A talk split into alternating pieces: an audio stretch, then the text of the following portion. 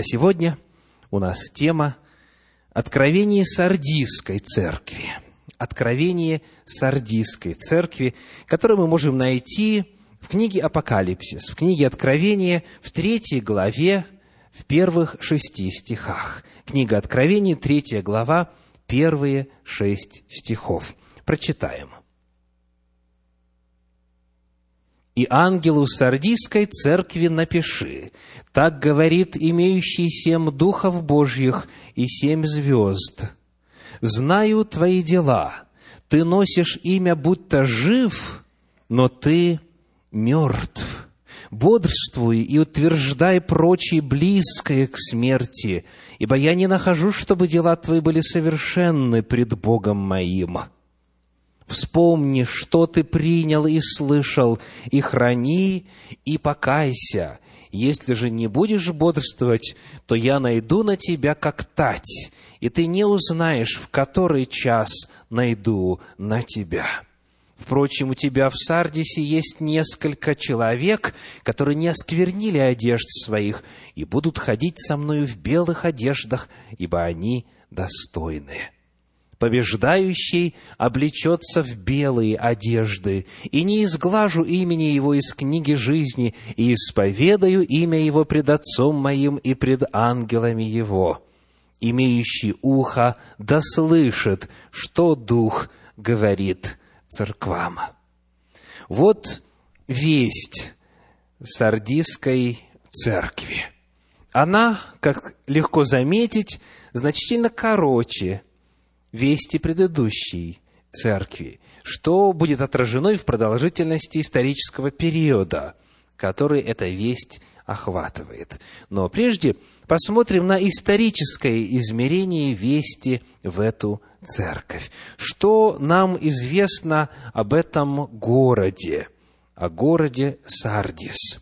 Это был в то время, во времена Иоанна, большой торговый город. В 50 километрах на юго-восток от Фиатиры, на крупном торговом пути.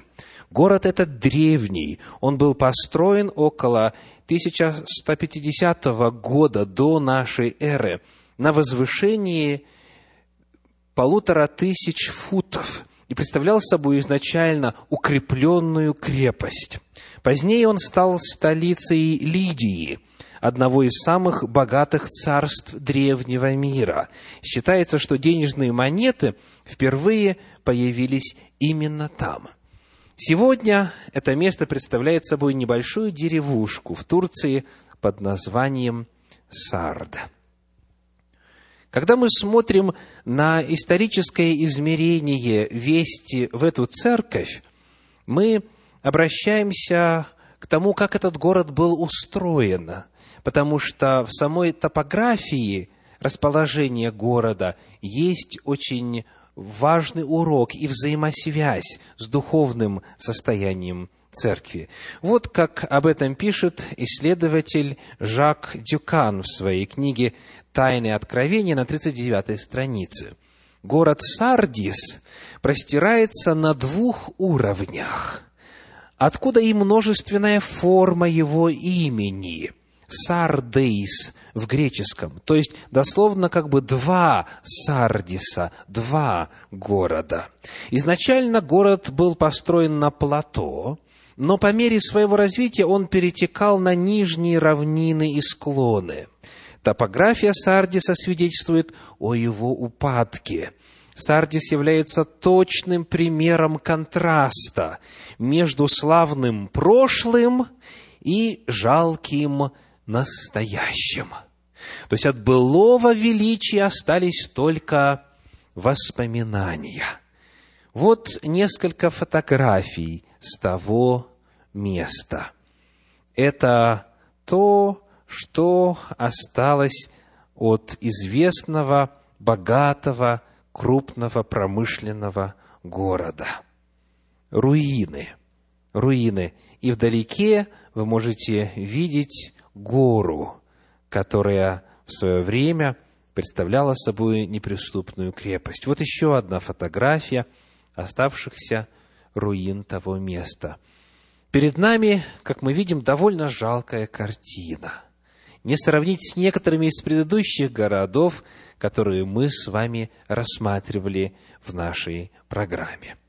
Продолжая говорить об историческом измерении вести Сардийской церкви, я хочу предложить вам комментарии архимандрита Иануария. Он пишет, «Некогда там правил сказочно богатый царь Крез, около 560 года до нашей эры, вошедший в поговорку.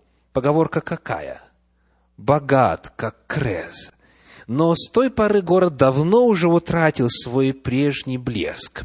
В 17 году от рождения Христа он был разрушен землетрясением, но восстановлен благодаря щедрому пожертвованию императора Тиверия. В то время, когда писалась книга Откровения, он сохранял какое-то значение только благодаря производству шерстяных тканей. Образ белых одежд в четвертом стихе может как-то отражать этот факт. Сказано о белых одеждах дважды, в четвертом и в пятом стихе этой третьей главы книги Откровения. И, как мы уже привыкли видеть, весть церкви всегда отражала особенности истории, особенности устройства, быта того города, где церковь находилась. И, коль скоро там в действительности изготавливали ткани, этот образ был для читателей послания книги Откровения очень близким и понятным. Еще один аспект исторического измерения вести этой церкви. Это информация в третьем стихе. Третья глава, третий стих говорит, «Если же не будешь бодрствовать, то я найду на тебя как тать, и ты не узнаешь, в который час найду на тебя». Ну, во-первых, что означает слово «тать»? Вор, грабитель – и как у них заведено, по слухам, они предупреждать о своих визитах не любят. Приходят именно неожиданно, именно нежданно, негаданно, тогда, когда никто не ожидает. И потому Господь предостерегает, если не будешь бодрствовать, то я найду на тебя как тать и не узнаешь. Оказывается, и это очень тесно связано с историей города Сардис. Как пишет Ростислав Волкославский в своей книге «Тайны апокалипсиса» на 197 странице, в истории древнего города Сардиса так и случилось. Город был взят дважды врагами совершенно неожиданно по недосмотру охраны. То есть, по причине отсутствия как раз-таки вот этого бодрствования – в персидскую эпоху около 546 года до нашей эры и в греческую в 332 году до рождения Христа.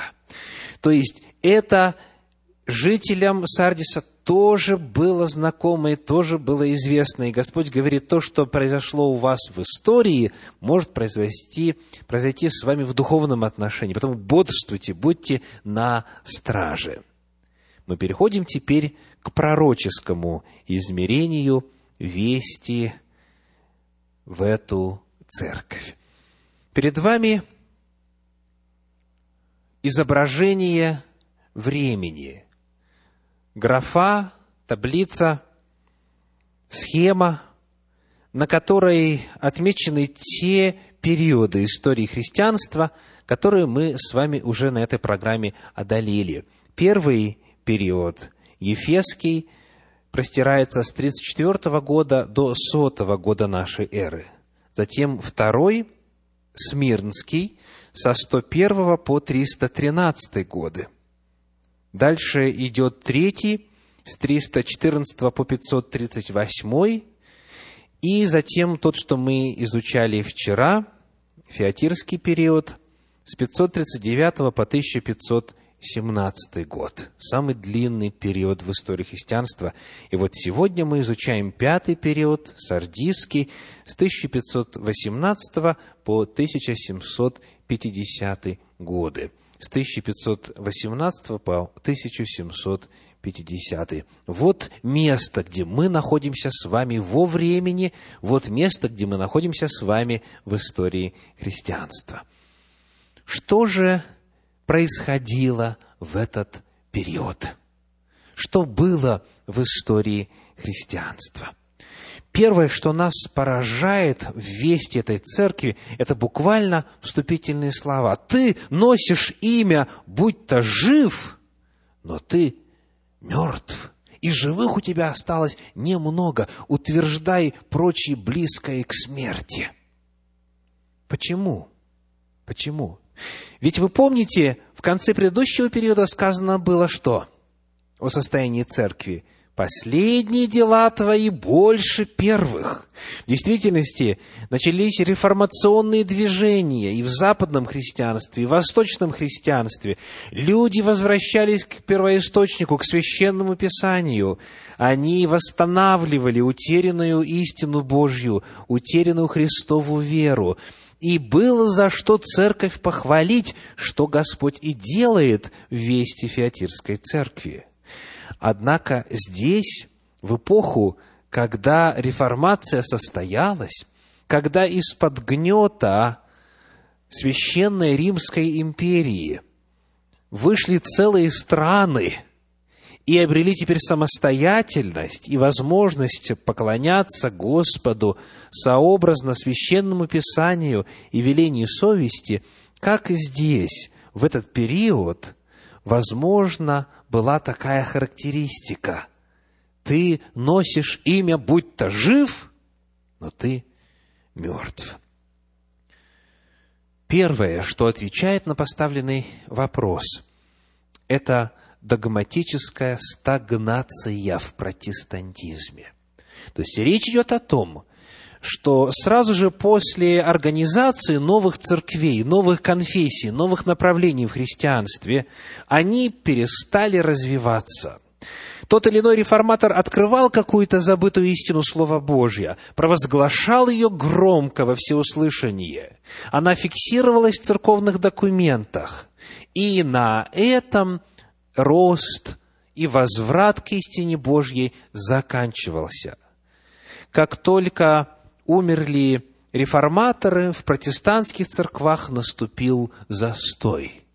То есть вместо того, чтобы продолжать восстанавливать Божьи истины, которые были попраны, и многие вообще исчезли в предыдущей эпохе христианства, протестантские направления, появившиеся в тот период, они были слишком уверены и рады тому, что они вышли из-под иго ортодоксальных церквей и считали, что они-то живы. У них-то как раз Слово Божье содержится. А Господь говорит, ты только по имени жив. Были написаны каждой церковью, каждой деноминацией свои катехизисы. Вместо католического – лютеранский – епископальный, англиканский и так далее, и так далее.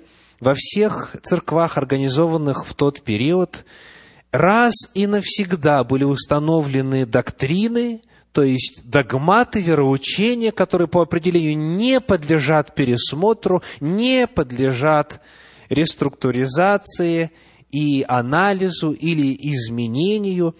Протестанты считали, что они лучше, чем католики.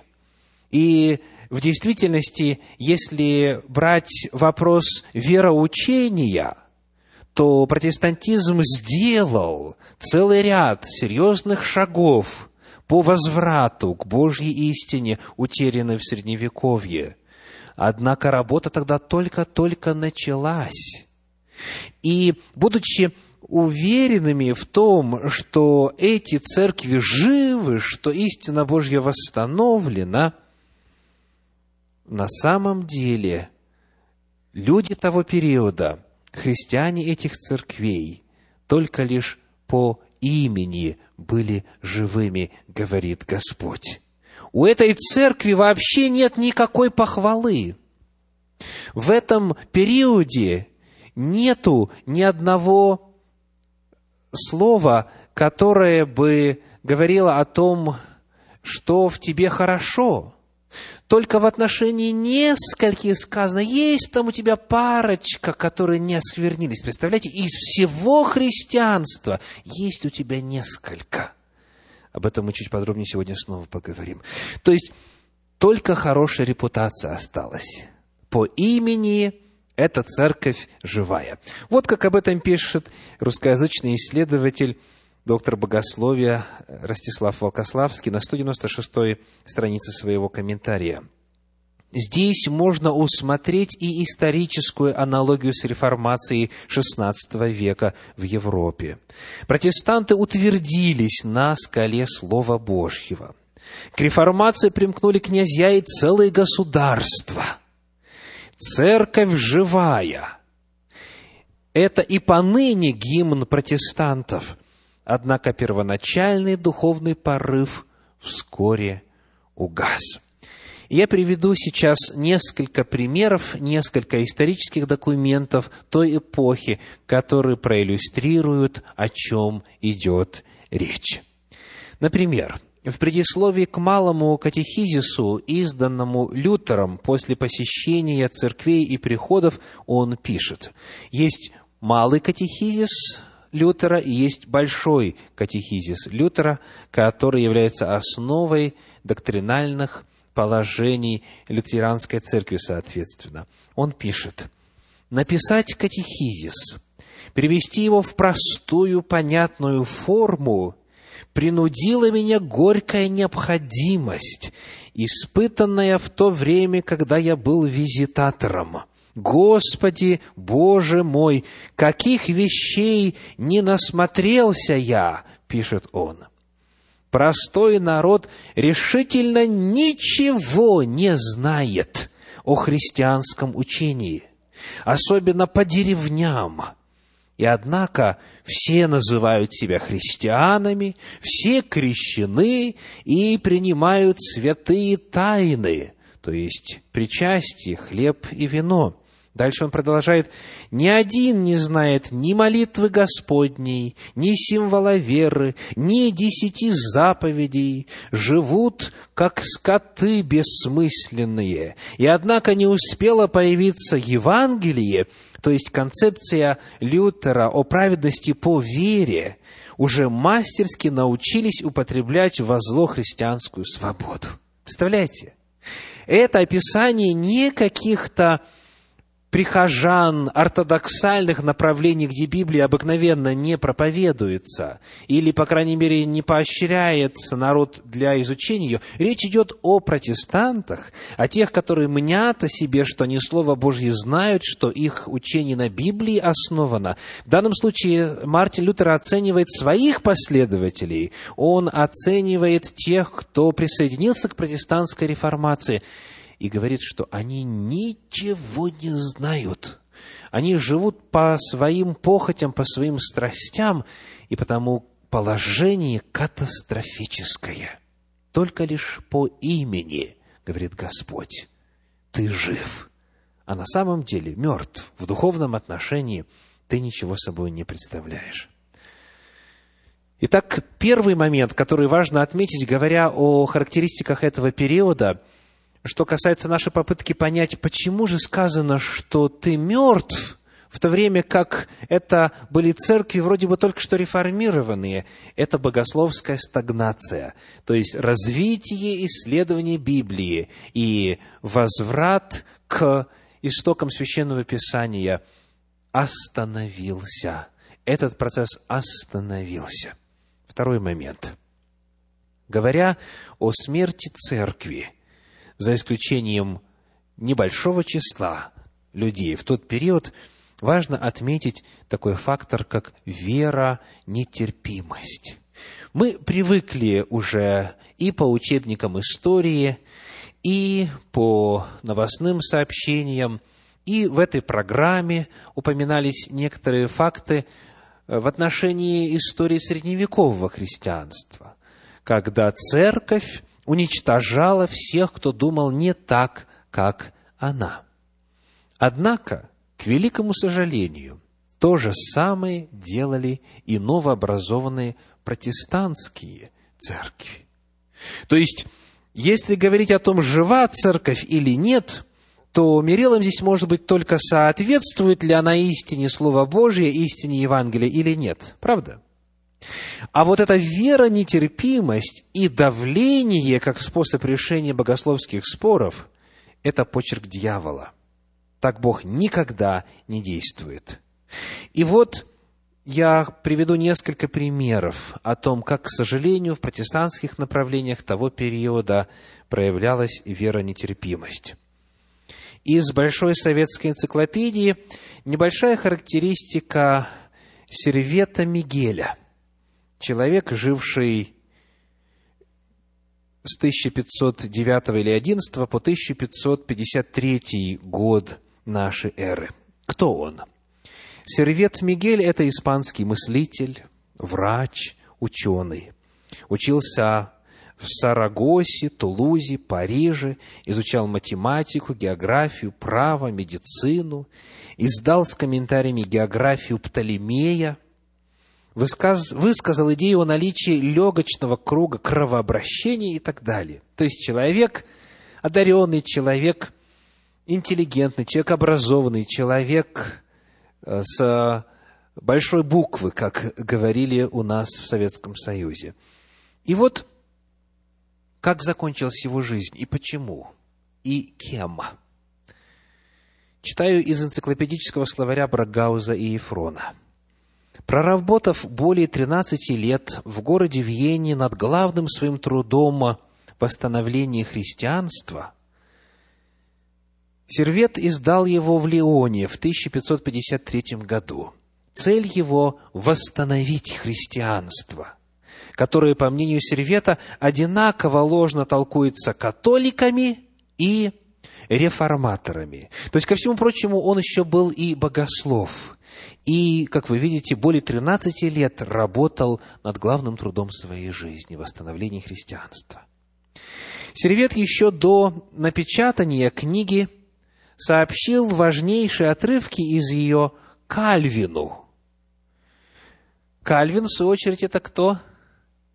Известнейший реформатор, который оставил также серьезные труды, в частности, наставления в христианской жизни, многотомный труд, который стал основой протестантского богословия для многих и многих направлений, в том числе и сегодня. Жан Кальвин – это звезда – это известная личность в протестантизме. Это тот, в отношении которого очень много доброго было написано и продолжает писаться сегодня. Так вот, Кальвин, руководитель реформации в районе Франции и так далее, он, когда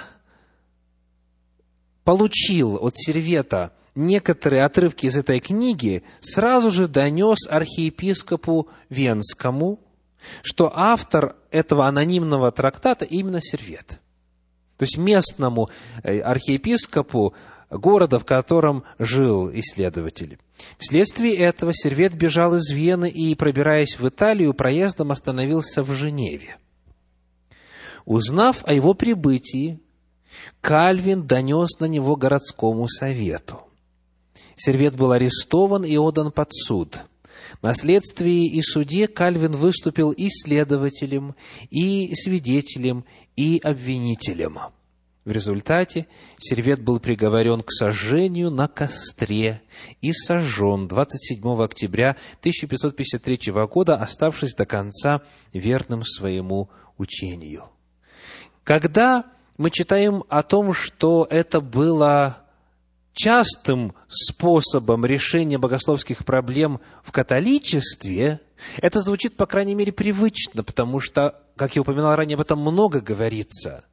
Но оказывается, теми же методами действовали и протестанты.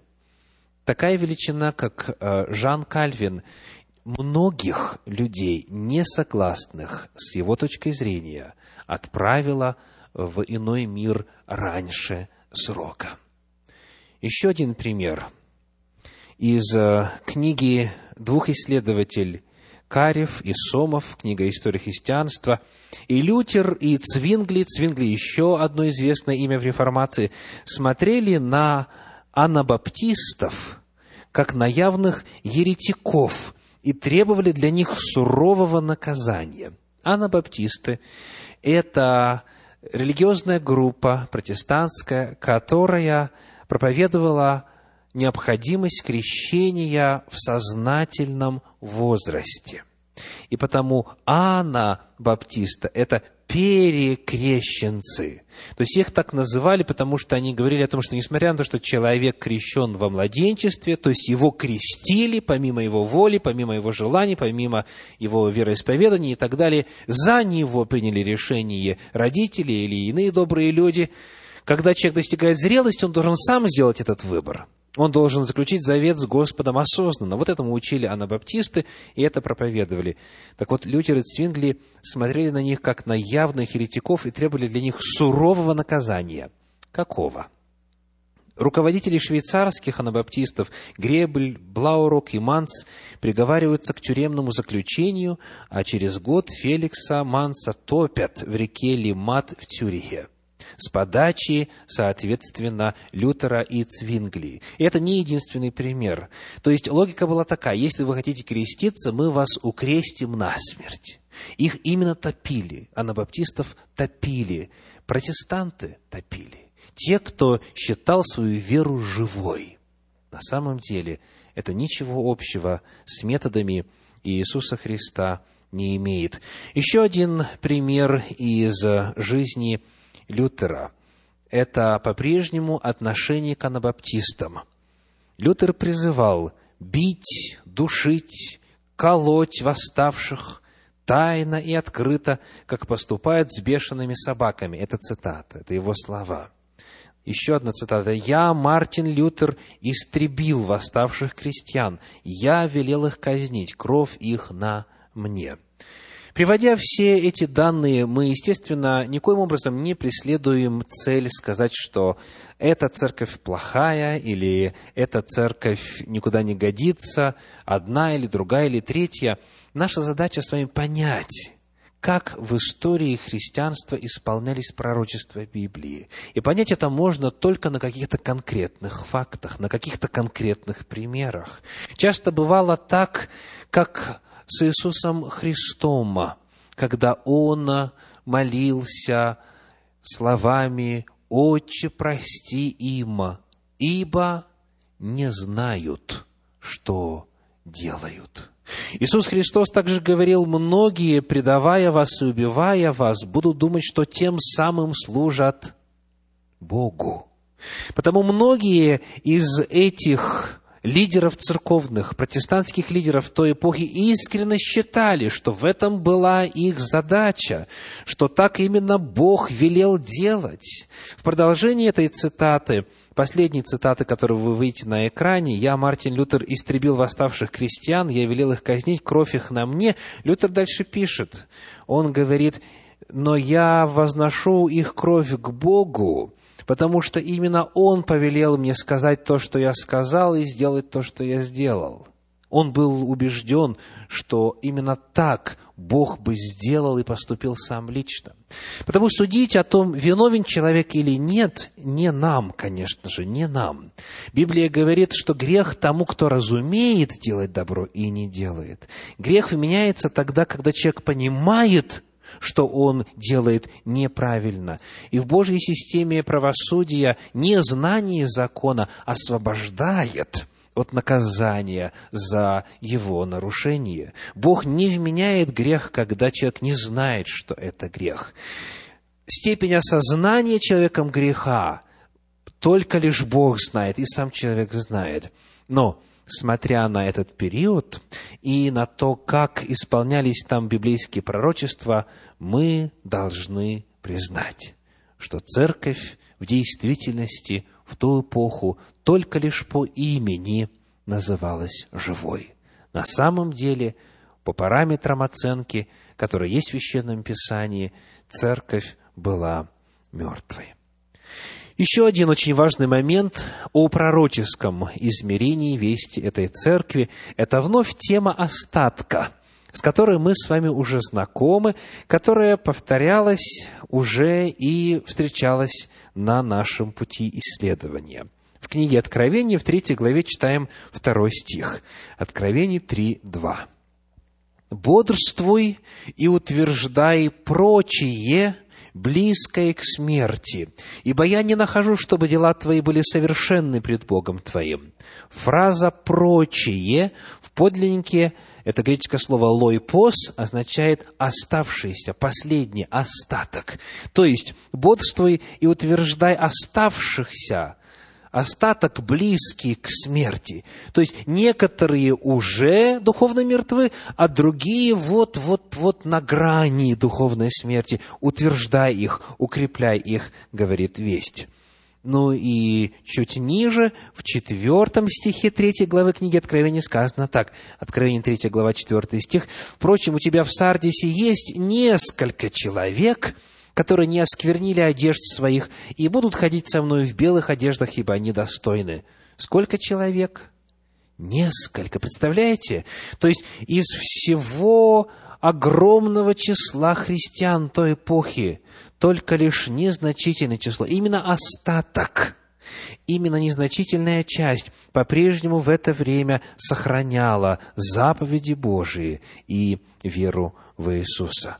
Однако это как раз-таки вместе с тем и есть благая весть. Потому что и здесь, как и во все времена, во все эпохи и периоды истории христианства, даже в самые тяжелые времена у Бога был всегда Его истинный народ. Всегда. Всегда были люди, которые стояли на стороне Божьей правды, на стороне Божьих законов, на стороне Божьей веры. И они сохраняли эту истину, несмотря на гонения и преследования.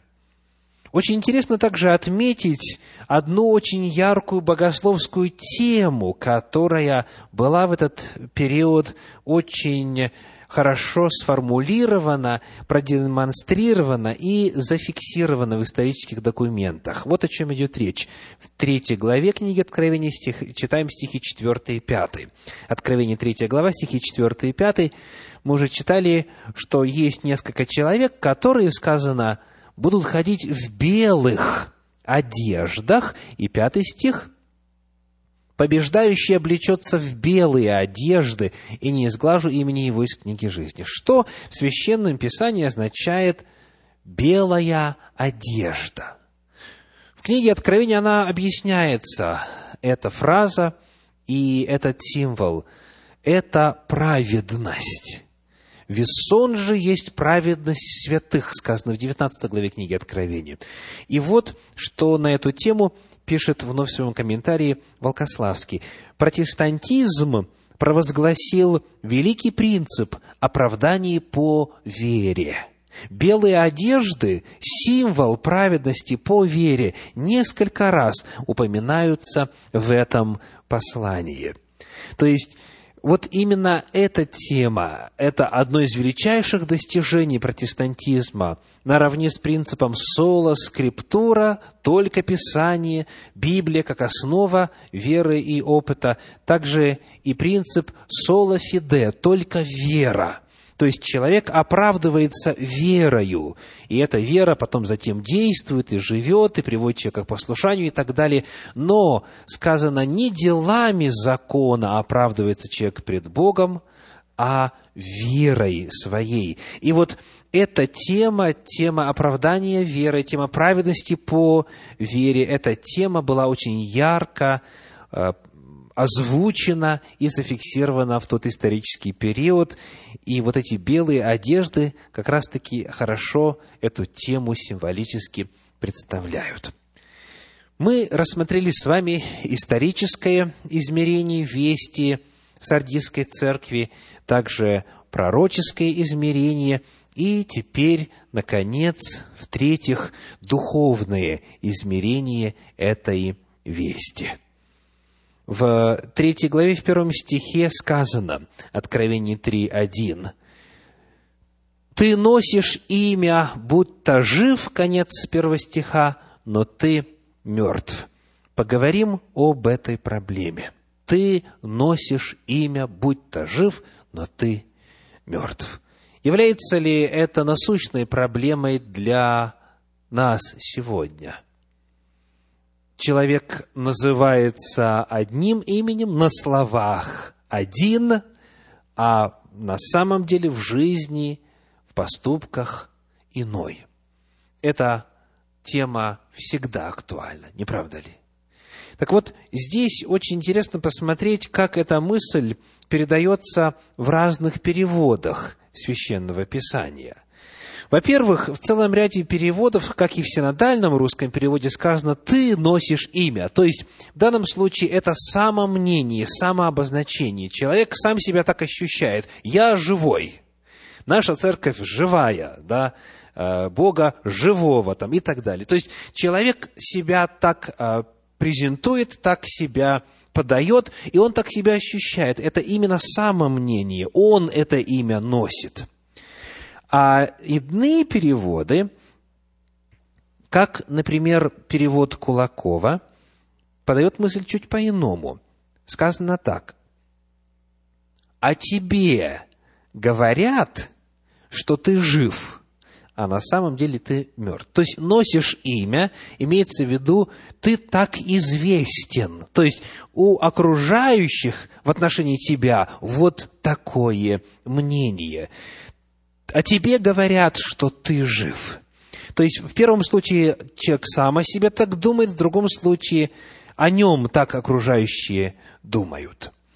Ну и, конечно же, Священное Писание раскрывает нам несколько видов обманов. В первой главе первого послания Иоанна они раскрыты следующим образом. Первое послание Иоанна, первая глава. Там говорится, если мы говорим то-то и то-то, то мы обманываем самих себя. В другом месте говорится, если мы говорим то-то, то-то, то мы представляем Бога лживым и так далее. То есть, человек может сам себя обманывать, он искренне может считать, что он, например, близок к Богу, или его духовный опыт жив, и так далее, и так далее. Либо другие могут так о нем думать, потому что он такое впечатление создает. То есть, это лицемерие. Человек на людях один, а по сути дома с женой, с детьми и так далее совершенно другой. Так вот, к великому сожалению, часто и сегодня бывает. И первого рода обман, и второго рода обман. Но скажите, какой обман хуже? Самообман или обман других? Если человек не понимает, что он обманывает, это одно. А если он хочет ввести в заблуждение других вокруг себя и создать видимость и мнение святого, это совершенно другое. Но, в общем говоря, и то, и другое состояние крайне плачевно. Потому что Богу нужны не самообманщики и не обманщики других. Ему нужны подлинные, настоящие служители. Ему нужно подлинное служение, подлинные христиане.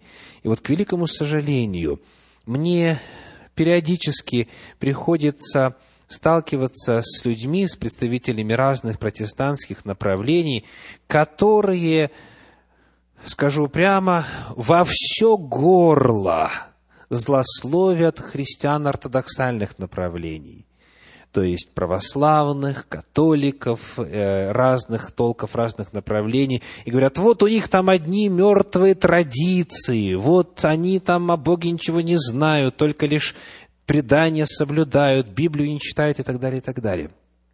И это среди протестантизма на самом деле устоявшееся мнение, что мы, протестанты, у нас вера живая, а у тех, у ортодоксальных верующих, у них вера мертвая. Господь говорит, дорогие, дорогие, может статься так, что вы только по имени живые, вы так известны, а на самом деле вы можете быть мертвы. Может так статься, что да, у вас не такие традиции, как у тех, кто исторически вобрал в себя язычество. Но, может быть, ваши традиции, они точно так же с Библией ничего общего не имеют, как у тех.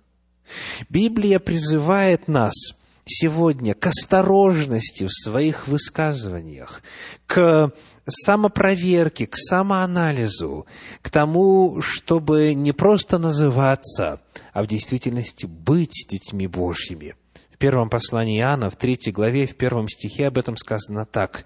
1 Иоанна, третья глава, первый стих. Смотрите, какую любовь дал нам Отец, чтобы нам называться и быть детьми Божиими. Мир потому не знает нас, что не познал Его.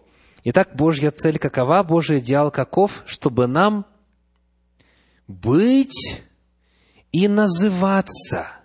Чтобы нам и называться детьми Божьими, и быть детьми Божьими, чтобы наша жизнь духовная, чтобы наш опыт взаимоотношений с Богом и с ближними в действительности нашему имени соответствовал. В качестве небольшой иллюстрации того, как одни традиции часто противопоставляются другим в разных церквах, в разных культурах, и в результате один человек чувствует себя выше другого, а тот, соответственно, наоборот, расскажу историю, которая имела место здесь, в Соединенных Штатах Америки, где произошло следующее. Одна пара стала приходить в церковь, и, следуя традициям поведения в англоязычных собраниях, где муж и жена часто сидят рядышком, друг с другом, и они могут держать друг друга за руку, или э, муж может жену обнять, или жена мужа, то есть демонстрируя таким образом любовь свою и э, каким-то образом реагируя на слово проповеди звучащие, делясь своими мнениями и так далее. Вот одна такая пара попала в э, место, где проводились богослужения среди выходцев из э, протестантов Советского Союза. А там в некоторых местах было так, что не то что за руку держать или обнять, а вообще рядом нельзя было сидеть, потому что заходишь в, бого... в богослужебное собрание, и с одной стороны сидят все братья, с другой стороны сидят все сестры. То есть мужчины и женщины вообще по разные стороны зала. То есть совершенно разная концепция, разная традиция. Как говорит Библия, как правильно поступать? Как американцы или как, вот, скажем, где-нибудь на Западной Украине или в Молдове или в других местах, в той же России, в зависимости от мнения пастора той или иной церкви. Как правильно? Это вопрос для размышления, но это лишь предыстория. Самое интересное впереди. Оказалось, что стали появляться огорчения в отношении той пары, которая даже во время молитвы держалась за руки. То есть вот муж и жена даже во время молитвы друг за друга держались. Но это показалось некоторым из бывшего Советского Союза святотатством вообще неизмеримым – ну и вот, когда были огорченные чувства, и я общался с представителями одной стороны, и другой, в разговоре вот с американской стороной всплыла очень интересная фраза. Человек в возмущении сказал, как смеют они вообще во время молитвы открывать глаза? Это же грех великий. Откуда они в принципе знают, за что я ее там держал? Значит, они нарушают заповедь о молитве. Значит, они смотрят тогда, когда глаза у всех должны быть закрыты. И, конечно же, в данном случае человек исходил из чего? Из Слова Божьего? Отнюдь нет. Где в Библии говорится, что время, во время молитвы нужно глаза держать закрытыми? Ответ – нигде. Это традиция. Но этот человек, выросший в американской традиции, он считал, что люди совершают грех, когда в молитве не закрывают глаза. А те, кто не закрывал глаза, нарушая традиции своих отцов, считали, что он совершает грех, потому что держит во время молитвы свою жену за руку. Итак, кто совершает грех? Вы видите, сколько много есть вопросов, где кажется, все и так давным-давно понятно. Close your eyes, uh, cross your hands, and let's pray. Закройте глаза, скрестите руки и будем молиться. Это стандартный призыв к молитве. Еще bow our heads, еще и голову склоним. Где библейское обоснование именно такого рода молитвы? Я не говорю, что их нету, но часто бывает так, что человек просто поступает потому, что так мама делала, бабушка, дедушка, и никто не проверяет – а как в действительности говорит Священное Писание, где руки должны находиться, что должно быть с глазами, какой должен быть текст молитвы? И так далее, и так далее. Итак, нельзя, нельзя допускать себе превосходство и превозношение над другими верующими. Наша задача самого себя исследовать и удостоверяться, что ты на правом пути. И ты можешь сказать, я так делаю, потому что так написано. Говоря о духовном измерении, мы посмотрим также на третий стих третьей главы книги Откровения. Откровение третья глава, третий стих говорит, три три. «Вспомни, что ты принял и слышал, и храни, и покайся». Вот еще один призыв. Вспомни, что ты принял – если воспринять этот призыв именно так, как он дан в синодальном переводе Священного Писания, то это означало бы сохранять унаследованные богословские положения неизменными. То есть вспомни, что ты принял. В данном случае Вспомни, что ты принял в качестве наследия реформации в этом историческом периоде. Вот что ты принял, какую истину тебе передали, такой ее и храни. Именно этим как раз-таки большинство людей и занимается. Вот наши отцы-основатели нашего движения вот так вот от Бога истину получили, и наша задача теперь ее сохранять. Однако, когда мы открываем с вами подлинник, греческий язык, на котором был написан этот текст, мы находим, что в подлиннике сказано «храни не то, вспомни не то, что ты принял, и храни, а вспомни, как ты принял, и вот это храни. И это очень хорошо отражено в современном переводе «живой поток». Итак, вспомни, как ты получил и услышал это, и храни, и покайся. То есть, вспомни не что ты принял, не содержание, не, не набор богословских каких-то утверждений, а вспомни, как это было. Вспомни, как ты принял. Что же это означает? Это означает сохранять дух реформации. Реформация движима желанием восстановить истину Слова Божьего. Реформаторы изначально ставили перед собой цель вернуться к тому, что говорит Господь, и быть послушными Господу. То есть задача заключается сохранять именно вот такое отношение к вере в Бога.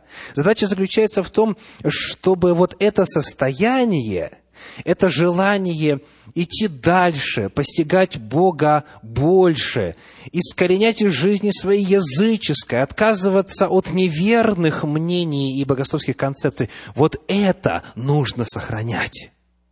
Сказано, вспомни, как ты принял, и это храни. То есть оставайся всегда, сохраняй всегда вот такое состояние ума, сохраняй его всегда, чтобы ты был в состоянии быть реформатором. Вот какой призыв звучит здесь. И это очень красочно отражено в книге Елены Уайт «Великая борьба» на странице 149, где сказано, «Реформация не окончилась, как многие предполагают, со смертью Лютера.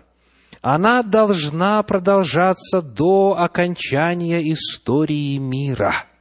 Лютер совершил великую работу, распространяя свет, дарованный ему Богом. Однако это был не весь свет, в котором нуждался мир. С того времени и до наших дней со страниц Священного Писания постоянно исходит свет, помогающий открывать истину. Дальше тот же автор на 164 странице пишет, «И в наши дни есть немало людей, которые упорно держатся отеческих обычаев и преданий, Когда Господь посылает новый свет, они отказываются принять его лишь потому, что отцы их по невежеству своему не ходили в этом свете. Но мы находимся в ином положении, нежели наши предки, и, следовательно, у нас иные обязанности и совершенно иной долг. Бог не одобрит нас – если мы, вместо того, чтобы самостоятельно постигать слово истины и определять им свой долг и ответственность, будем оглядываться на наших отцов. На нас больше ответственности, чем на наших предках. Слышите? На нас больше ответственности, чем на наших предках. Ведь наши души освещает и свет, полученный от предков, то есть то наследие, которое они нам передали, и новый свет, который освещает нас со страниц Слова Божья.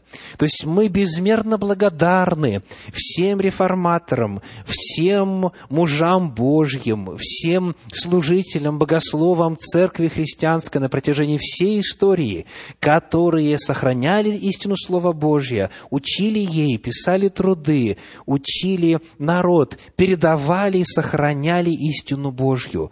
Но каждый был в чем-то ограничен. В особенности после того, как уже во всю отступление произошло в христианской церкви. Человек не может сделать более чем определенное количество шагов. Он может только лишь какой-то определенный горизонт увидеть.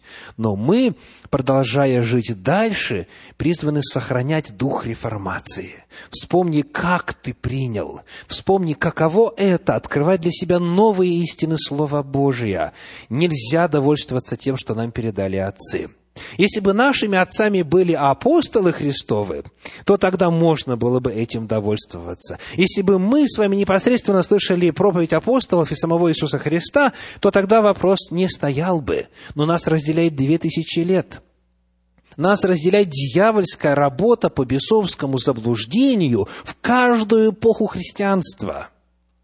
Нас разделяют тысячи, сотни тысяч лжеучений, которые внедрились в христианство. И потому наша задача заключается в том, чтобы с благодарностью, принимая свет, полученный от наших отцов, от наших предшественников, самостоятельно продолжать с верой, молитвой, внимательно, тщательно, искренне исследовать Слово Божье для того, чтобы дойти до идеала и полностью восстановить то, что было у Церкви Божьей в самых истоках и началах ее истории. И тем, кто так будет делать, побеждающему оставлено обетование. Третья глава, 15, 5 стих, Откровение 3 глава, 5 стих. Читаем. «Побеждающий облечется в белые одежды, и не изглажу имени его из книги жизни, и исповедую имя его пред Отцом моим и пред ангелами его». О чем это обетование? Что значит «не изглажу имени Его из книги жизни»? Что значит «исповедую имя Его пред Отцом моим и пред ангелами Его»? Это та самая картина, к которой мы обращались уже на этой программе. Это седьмая глава книги Даниила, где рисуется небесный суд – Бог Отец восседает, тьмы тем тысячи тысяч служат Ему, судьи сели и раскрылись книги, и Сын человеческий с облаками подходит к ветхому днями, и там решается участь каждого. Обетование заключается в том, что на этом суде Господь Иисус Христос обещает исповедать то есть защитить имя побеждающего. Это означает оправдание на суде и получение белой одежды – как праведность, которая будет сопровождать верных на протяжении всей вечности. Сегодня мы рассматривали с вами весть Сардийской церкви. И она ставит перед каждым из нас очень много вопросов. Даже то, что кому-то кажется подлинно христианским, на поверку может с христианством мало иметь общего, а может оказаться явно языческим. Я вспоминаю, как несколько лет назад в районе Большого Сиэтла в аэропорту нашем, в городе Ситек, разгорелся страшный спор касательно рождественской елки. Тем из нас, кто из Советского Союза родом, чуть-чуть легче было ориентироваться, потому что у нас словосочетание было другое. Какое? Новогодняя елка. И новогодняя елка это было исключительно светское мероприятие, никак с Богом не было связано, тем более с христианством. А здесь это рождественская елка, и она воспринимается как что? Местный раввин потребовал, чтобы в этот период установили ханукальную минору там же, в аэропорту, потому что это в данном случае символ иудаизма. Представители иных религий потребовали, чтобы в это время установили их религиозные символы. И потому в конечном итоге аэропорт сдался и сказал, не будет у нас вообще ничего. Вопрос. Рождественская елка. Какое отношение имеет к Библии и к Иисусу Христу? Ответ – никакого, ровным счетом, никакого кроме только лишь названия Рождество Спасителя. Это не совпадает ни по времени, ни по стилистике, ни по украшению, ни по оформлению, вообще никак. И вместе с тем, сегодня, если западный христианин видит рождественскую елку, у него сразу же в картине нарожденный Иисус Христос в сознании рисуется. Есть очень-очень многое, о чем не хватит нам и десяти вечеров, только лишь перечислить, что в христианстве считается исконно христианским, на самом деле ничего общего в библейской исторической перспективе с христианством общего не имеет. Потому перед каждым из нас, дорогие, стоит вопрос, чему я верю – Почему я так верю? Все нужно подвергнуть анализу. Если мы можем сказать «так написано», значит, у нас есть основания и право так действовать, так говорить и так жить, и так мыслить. Если же нет, значит, нужно задать вопрос, а откуда это к нам пришло? Где корни? Почему я так делаю? На экране вы видите некоторые главные заявления – исповедание веры, которые отражают отклик на прослушанное Слово Божье. И если вы чувствуете и видите, что это совпадает с вашим мнением, если вы готовы Господу вот эти слова сказать вслух, теперь уже как ваши слова в качестве вашего исповедания веры, я приглашаю вас осуществить это вместе вслух, для чего мы перед лицем Господним поднимемся и совершим исповедание веры. Я благодарю Бога за вести семи церквам книги Откровения. Я хочу не только называться, но и быть истинным верующим. Я обещаю познавать новый свет Слова Божия – я хочу исследовать пророчество Библии об истории христианства. Я желаю посетить последующие вечера программы. Аминь.